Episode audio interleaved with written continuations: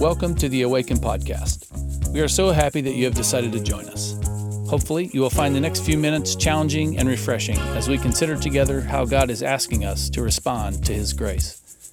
If you are listening because you are unable to join us at our physical location, thank you for keeping in step with us, and we will look forward to seeing you in person next Sunday. If you are joining us from outside of Anchorage, then please drop us a line and let us know where you are listening in from. We would love the opportunity to connect with you. If you are exploring faith for the first time or just trying to figure out what Awaken is about, please don't hesitate to drop us a line and introduce yourself. We welcome any question you might have about life, the Christian faith, or Awaken Church. May God be with you as you listen. These days, when we read the Old Testament, we read the Old Testament from a completely different perspective. We read the Old Testament through the Jesus lens. And I don't know if you're aware of this or not, but the New Testament sort of reinterprets or rightly interprets the Old Testament. A lot of times we can get the idea that the Old Testament maybe doesn't apply to us. It's not relevant. It's the Old Covenant. It's not as valuable as the New Testament. But it should be remembered by us that the New Testament is built on top of the Old Testament. And it would be almost impossible to sort of understand and get the New Testament and all that's going on without having the foundation of the Old Testament. And here's a great example. Starting in verse 22, this is known as, the chapter of the Hall of Faith. It says, "It was by faith that Joseph, when he was about to die, said confidently that the people of Israel would leave Egypt. He even commanded them to take his bones with them when they left." This is the story of Exodus, by the way. "It was by faith that Moses' parents hid him for 3 months when he was born. They saw that God had given them an unusual child, and they were not afraid to disobey the king's command." Moses was born in an atmosphere of faith, with parents who were courageous. "It was by faith that Moses, when he grew up, refused to be called the son of Pharaoh's daughter. He chose to share the oppression of God's people instead of enjoying the fleeting pleasures of sin." We'll get to that part of the story. "He thought it was better to suffer for the sake of Christ than to own the treasures of Egypt, for he was looking ahead to his great reward. It was by faith that Moses left the land of Egypt, not fearing the king's anger. He kept right on going because he kept his eyes on the one who is invisible. It was by faith that Moses commanded the people of Israel to keep the paths over and to sprinkle blood on the doorposts so that the angel of death would not kill their firstborn sons. It was by faith that the people of Israel went right through the Red Sea as though they were on dry ground. But when the Egyptians tried to follow, they were all drowned." It was by faith, it was by faith, it was by faith. What is this faith thing? And what does it mean that Moses was giving up Egypt because he was looking forward to Christ? Well, let's answer the first question. What is this faith thing? Hebrews 11 verses 1 through 3, and also verse 6, it says, "Faith is the confidence that what we hope for will actually happen. It gives us assurance about things we cannot see. Through their faith, the people in the days of old earned a good reputation. By faith, we understand that the entire universe was formed at God's command, that what we now see did not come from anything that can be seen." So, that gives you an idea of what faith is. And here's how important it is. Verse 6 says, "And it is impossible to please God without faith. Anyone who wants to come to him must believe that God exists and that he rewards those who sincerely seek him." Faith is essential. It's the linchpin to the whole thing. This idea of God inviting us to faith, calling us to faith, requiring faith, this is not a new thing. It didn't start in our century, in our millennium, or even with Jesus. It started from the very beginning. In fact, the first example given here is Abel, and how that required faith for him to offer the appropriate sacrifice. And then, to answer the second question, in verse 13, it says, all these people died still believing what God had promised them. They did not receive what was promised, but they saw it from a distance and welcomed it. They agreed that they were foreigners and nomads here on earth. Obviously, people who say such things are looking forward to a country they can call their own. If they had longed for the country they came from, they could have gone back. But they were looking for a better place, a heavenly homeland. That is why God is not ashamed to be called their God, for he has prepared a city for them. So, as we go through the book of Exodus, as we hear all of these stories, this gives us some framework from which to view those stories. The story throughout Scripture is the story of this invitation to faith, to believe in the invisible God. Now, it was easier for the disciples, and Jesus even told them it was easier for them because, as Colossians 1 says, he was the physical image of the invisible God. So they got to see and touch and hear and smell Jesus. Now, that's 1 John 1, the first few verses. We saw him, we touched him. This invisible God, we saw him and interacted with him. This call to faith is not new. This is the foundational element to the entire story of the Bible. So, why is it good for us to review this, think about it? I mean, some of you, let's do an example. How many of you have heard the story of Moses before? Look at that. Apparently, it's a popular story.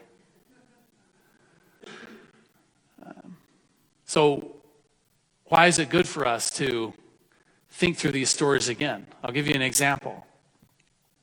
I'm betting if you're a parent here, you're probably struggling with, in some way, trusting God with your child in some way. And so just reading the story of Moses' parents, having to come to this moment of trust and seeing how it worked out reminds us that we can trust God. That God does have a purpose and a plan, even when things seem to be at their worst, that God is working and moving in the background sometimes to bring us to a place of more trust. That's the next part of it, is that God builds our faith. We're going to see that through the life of Moses. We're going to see how God builds Moses' faith over time, and how it actually becomes an extraordinary faith. Well, maybe let's go there right now. Let's go right into the middle of the Exodus story. Sort of literally, because this is the part of the story where where God and Moses in partnership part the Red Sea. I'm going to read this statement from Moses in Exodus chapter 14, verses 13 and 14. It's a statement from Moses, and then I'm going to tell you the story around it. But Moses told the people, "Don't be afraid. Just stand still and watch the Lord rescue you today. The Egyptians you see today will never be seen again. The Lord himself will fight for you. Just stay calm." If you could please leave that slide up there for the remainder.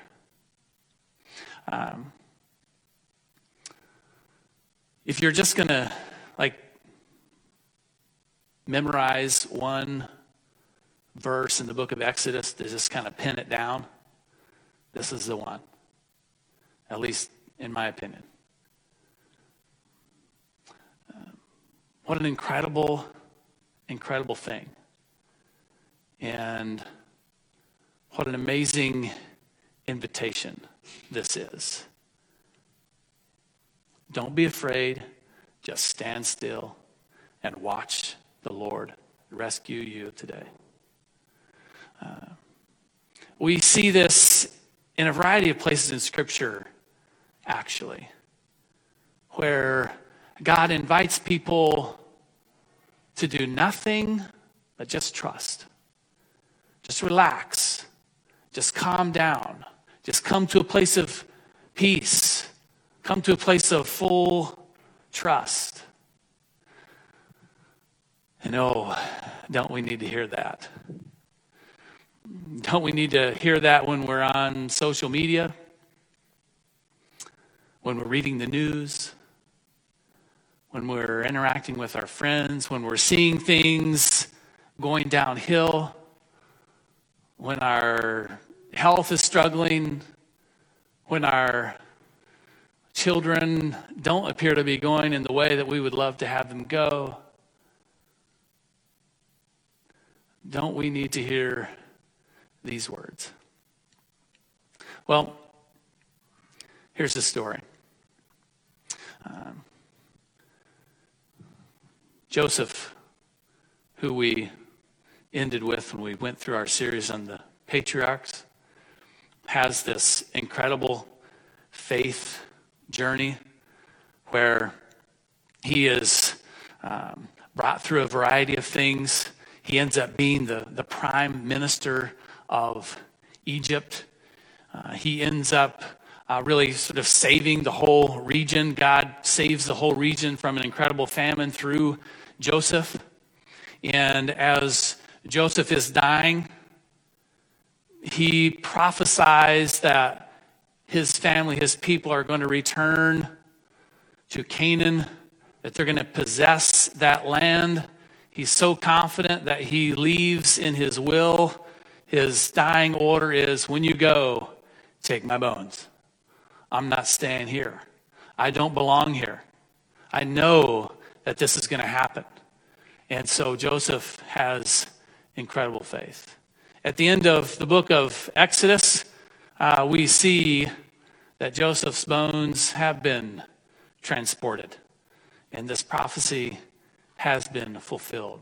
But there's a 400-year period between when Joseph makes that proclamation of faith and when the people of Israel take off. And you see the people of Israel, the Hebrew people, this family, these 12 sons of Jacob, well, they've been having babies. They've been having lots of babies. I mean, they've been having the amount of babies that normal human beings would have, plus, because it seems that God has been blessing their fertility rate. God has been doing something in them, and they have just been having babies like crazy. I could make several comments right now. I'm just going to leave it at that. Lots and lots of children. If you just sit on your calculator and do 400 years, how many generations that would that be? What could the number possibly have been? Because some people suggest that at the moment of the Exodus, there was up to 3 million Hebrew people. If you do the math, it could actually work out to be much more than that. But the scriptures tell us there's 600,000 fighting men in the group. So, if you attach 3 or 4 to each of the 600,000, you see where we're going? Lots of babies.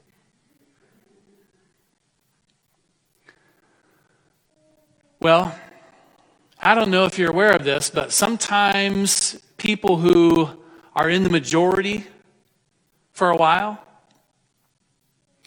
for a phase of their lives, they're in the majority. When the minority starts to grow, sometimes, oftentimes, pretty much most times throughout history, those who were in the majority, they start to get real nervous. Because what happens if we go from being in the majority to being in the minority? That could be dangerous. All the ways in which we, the majority, have poorly treated the minority, oh, that might come back on us. So that's kind of the storyline. Well, this majority, they decided to do something about it.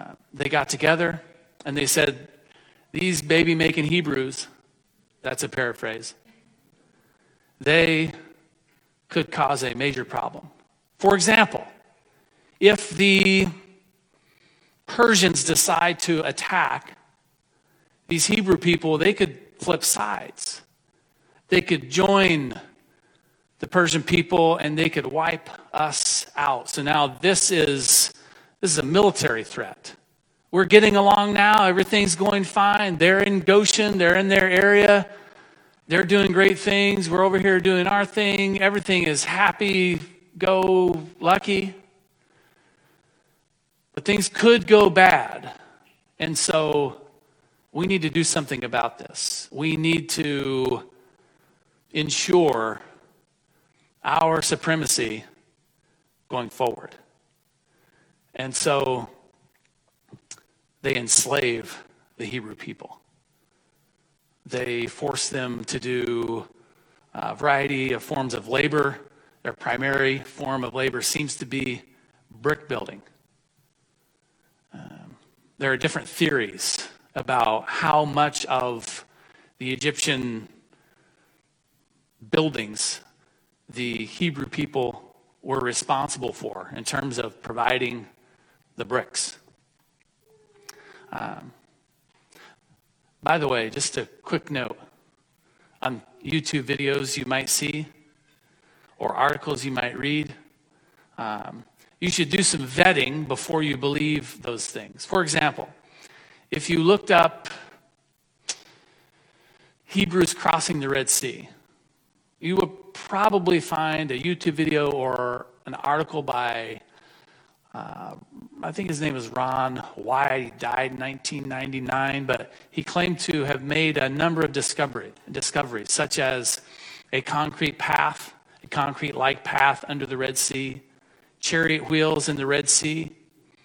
He also claimed to have found, because he's dead, so that's past tense, claimed to have found the actual blood of Christ that dripped down from the cross onto the seat of the Ark of the Covenant.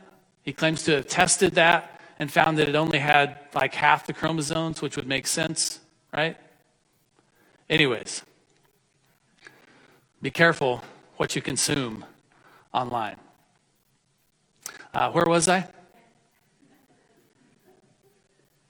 No, seriously, I totally forgot where I was.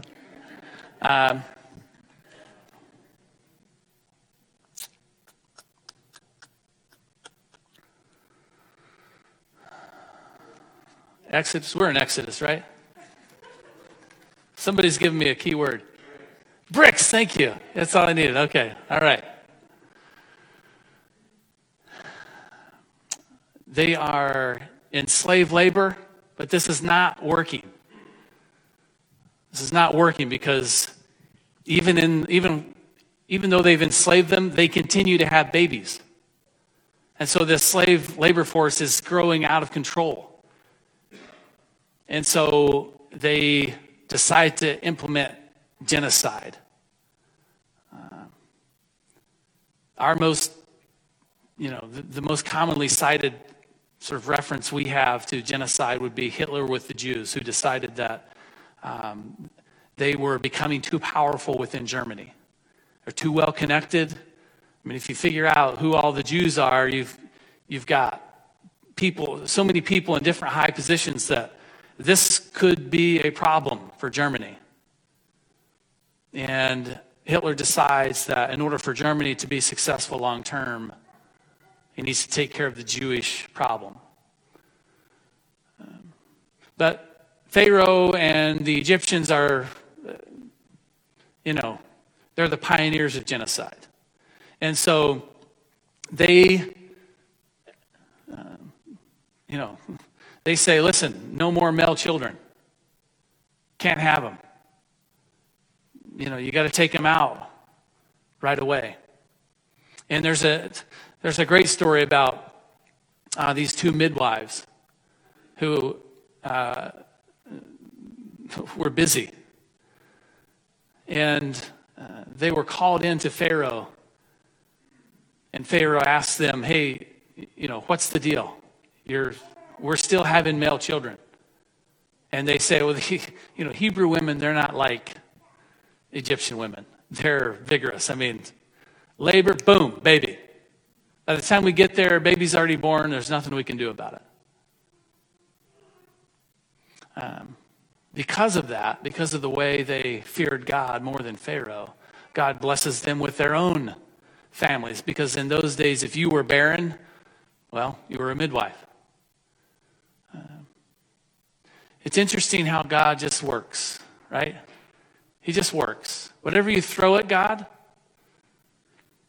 he's just going to, it's like Play-Doh for him. You go, oh, okay, I'm going to make this. Oh, okay, I'm going to do this. Just keep throwing things at me. I'm just going to make this. I'm going to do this. I'm going to do that.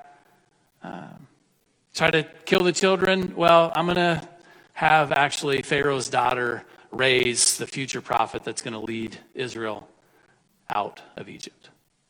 And I'm going to have Pharaoh's daughter pay his mother to nurse him and raise him. Those are the kinds of things that God does while it appears that evil is advancing. And I think it's so critical for us as we look in the world, we read the news, we talk to our friends, we have constant conversations about all the ways in which evil is advancing in the world. And it's so critical for us to be reminded that God is on the throne. He hasn't lost any power. He is not surprised by anything that's happening. If anybody is pulling the strings, it's him. And his heart is for us. And he invites us to just trust in him because that is the best experience available for us. He invites us to be calm. Could you imagine in our world, with everybody in a frenzy of opinion? Could you imagine a people who just decided to just be calm? Who just decided to relax and be actually confident that God knows exactly what he is doing, and at exactly the right time, God will fulfill his promise? Well, this statement that Moses makes is a statement that he makes after a really incredible faith journey where God has built his faith up. The first time he took a step of faith, he kind of got skittish. His first step of faith was to defend this Hebrew person by murdering an Egyptian who was beating him. We might say he went a little too far. And because of that, now he's living in fear. And he ends up fleeing to get out of Pharaoh's grasp. Well, it just so happens God took that and he made really cool stuff out of it. He brings Moses out to a place where he appears to him in the burning bush. These stories are all in the Bible, by the way. Exodus 1, 2, 3. I think we're at Exodus 3 now. He appears to Moses in this burning bush situation, and he's explaining to Moses what Moses' purpose is. He's calling Moses to step out in courageous faith, to try it again. He's helping Moses understand why he was so enraged when he saw his Hebrew compatriot being beat. God is drawing that dream, that passion back out of him and reminding him why he was created and reminding him what his purpose is. But Moses says, no way. Not me. Go away. Find someone else. Right? I mean, this is a famous story. God is showing up in this incredible way. I mean, it's like, you know, the pre-Jesus physical manifest form of God that Moses is interacting with. I mean, would that build your faith? Right? Moses is no longer in the invisible realm. Now we just went into visible. Like, oh, that's serious. And God is asking me to do this courageous thing. And a lot of us would actually say, okay, I mean, this is pretty awesome. So yeah, I'll step in and I'll do what you ask. But Moses is very, very hesitant. He's already been burned on this faith thing once. But eventually, God convinces him, I'm going to be with you. Just, you know, God has him do a few cool tricks, right? The staff, the hand of leprosy. I can't think of the third one off the top of my head, but and through these things, God is like building Moses' faith. And that's the way God works. He starts with, hey, just take this one step. Just, you know, trust me this one time with your child. Trust me this one time with your career. Trust me this one time with this relationship. Just trust me just a little bit, right? I mean, the invitation of Scripture is just taste and see that the Lord is good. Just check it out at whatever level you can, whatever level of faith you have. Just step into that and just see what happens. God is not telling you that today you need to rise up and proclaim that the Cook Inlet will part at just the right moment to save us from COVID.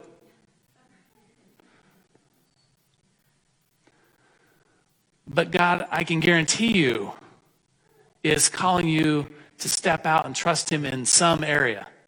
Because that's what the story is about. It's about us trusting God and God delivering on his promise and us worshiping God. So Moses decides to step in.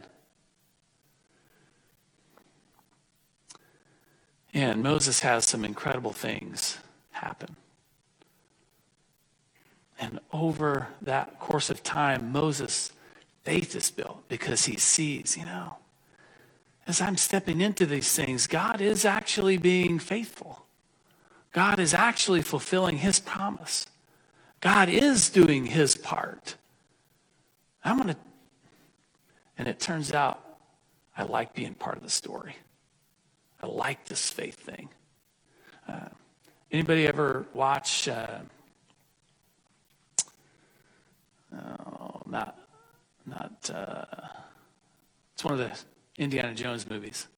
Search for the Holy Grail. Whew. Struggling this morning. And you know the scene where he goes through the obstacle course and then there's the step of faith? Can you imagine right now Harrison Ford's facial expression when he touches down? That's why Harrison Ford makes the big bucks, because he's a good actor, and he has a great facial expression. It is one of just total relief and just like, oh. But there's a sense in which you get that that is the best experience he has ever had. That is the coolest thing he has ever experienced. And that is what God calls us to. Just trust me a little bit, right? The promise in the New Testament is that God, he just needs a mustard seed of faith, just a little bit, right? You're giving just a little bit to a God who can do whatever he wants with just a little bit. And so just step in wherever it is in your life where God is calling you to take a step of faith, because that's where the ultimate human experience is. That is where it's at, to just take a step. Like, oh, God is there. I'm sure he's there too.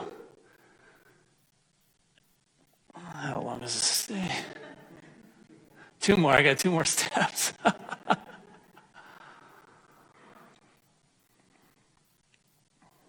I'm going to just read this passage again. By the way, I'm going to carry some $2 bills in my wallet. How many people like $2 bills? They're by far the coolest greenbacks out there. And the reason I'm going to carry them is if you memorize this passage, any version, any English version, and tell me, I'm going to give you $2. So I just think it'd be cool if, like, all of us memorized these 2 verses. Don't you think? Because these verses, this promise, this could change your life forever. Let me rephrase that. If you live according to this promise, it will change your life forever. But Moses told the people, don't be afraid. Just stand still and watch the Lord rescue you today. The Egyptians you see today will never be seen again.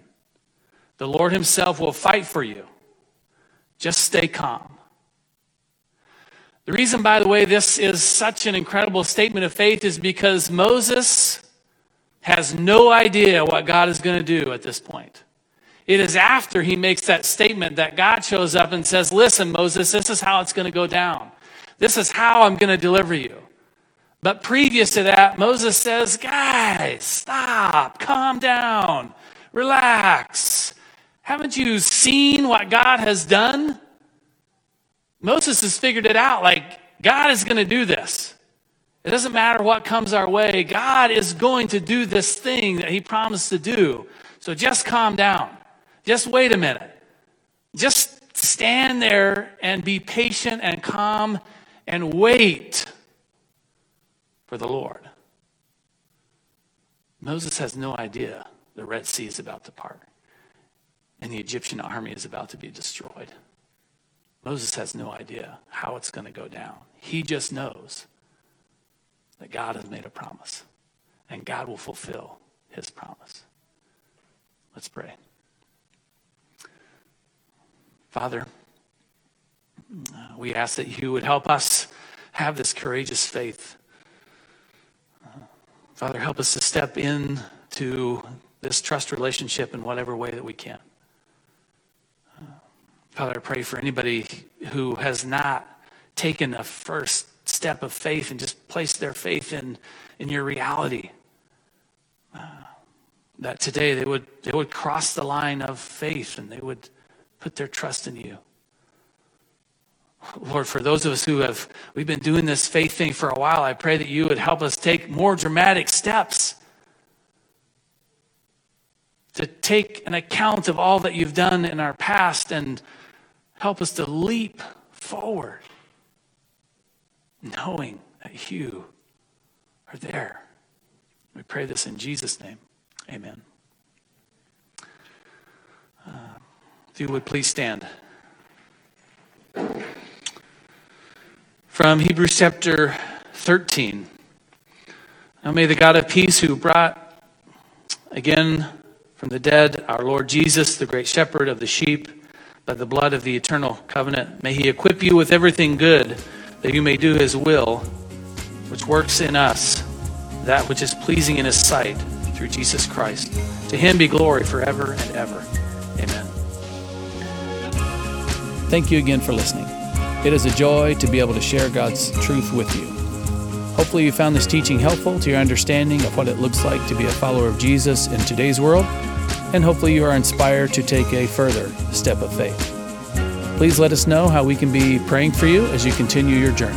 If you live in the Anchorage area, you are welcome to join us any Sunday. And we have an Awaken 101 event every 6 weeks, and this is also a great way to find out more about our church.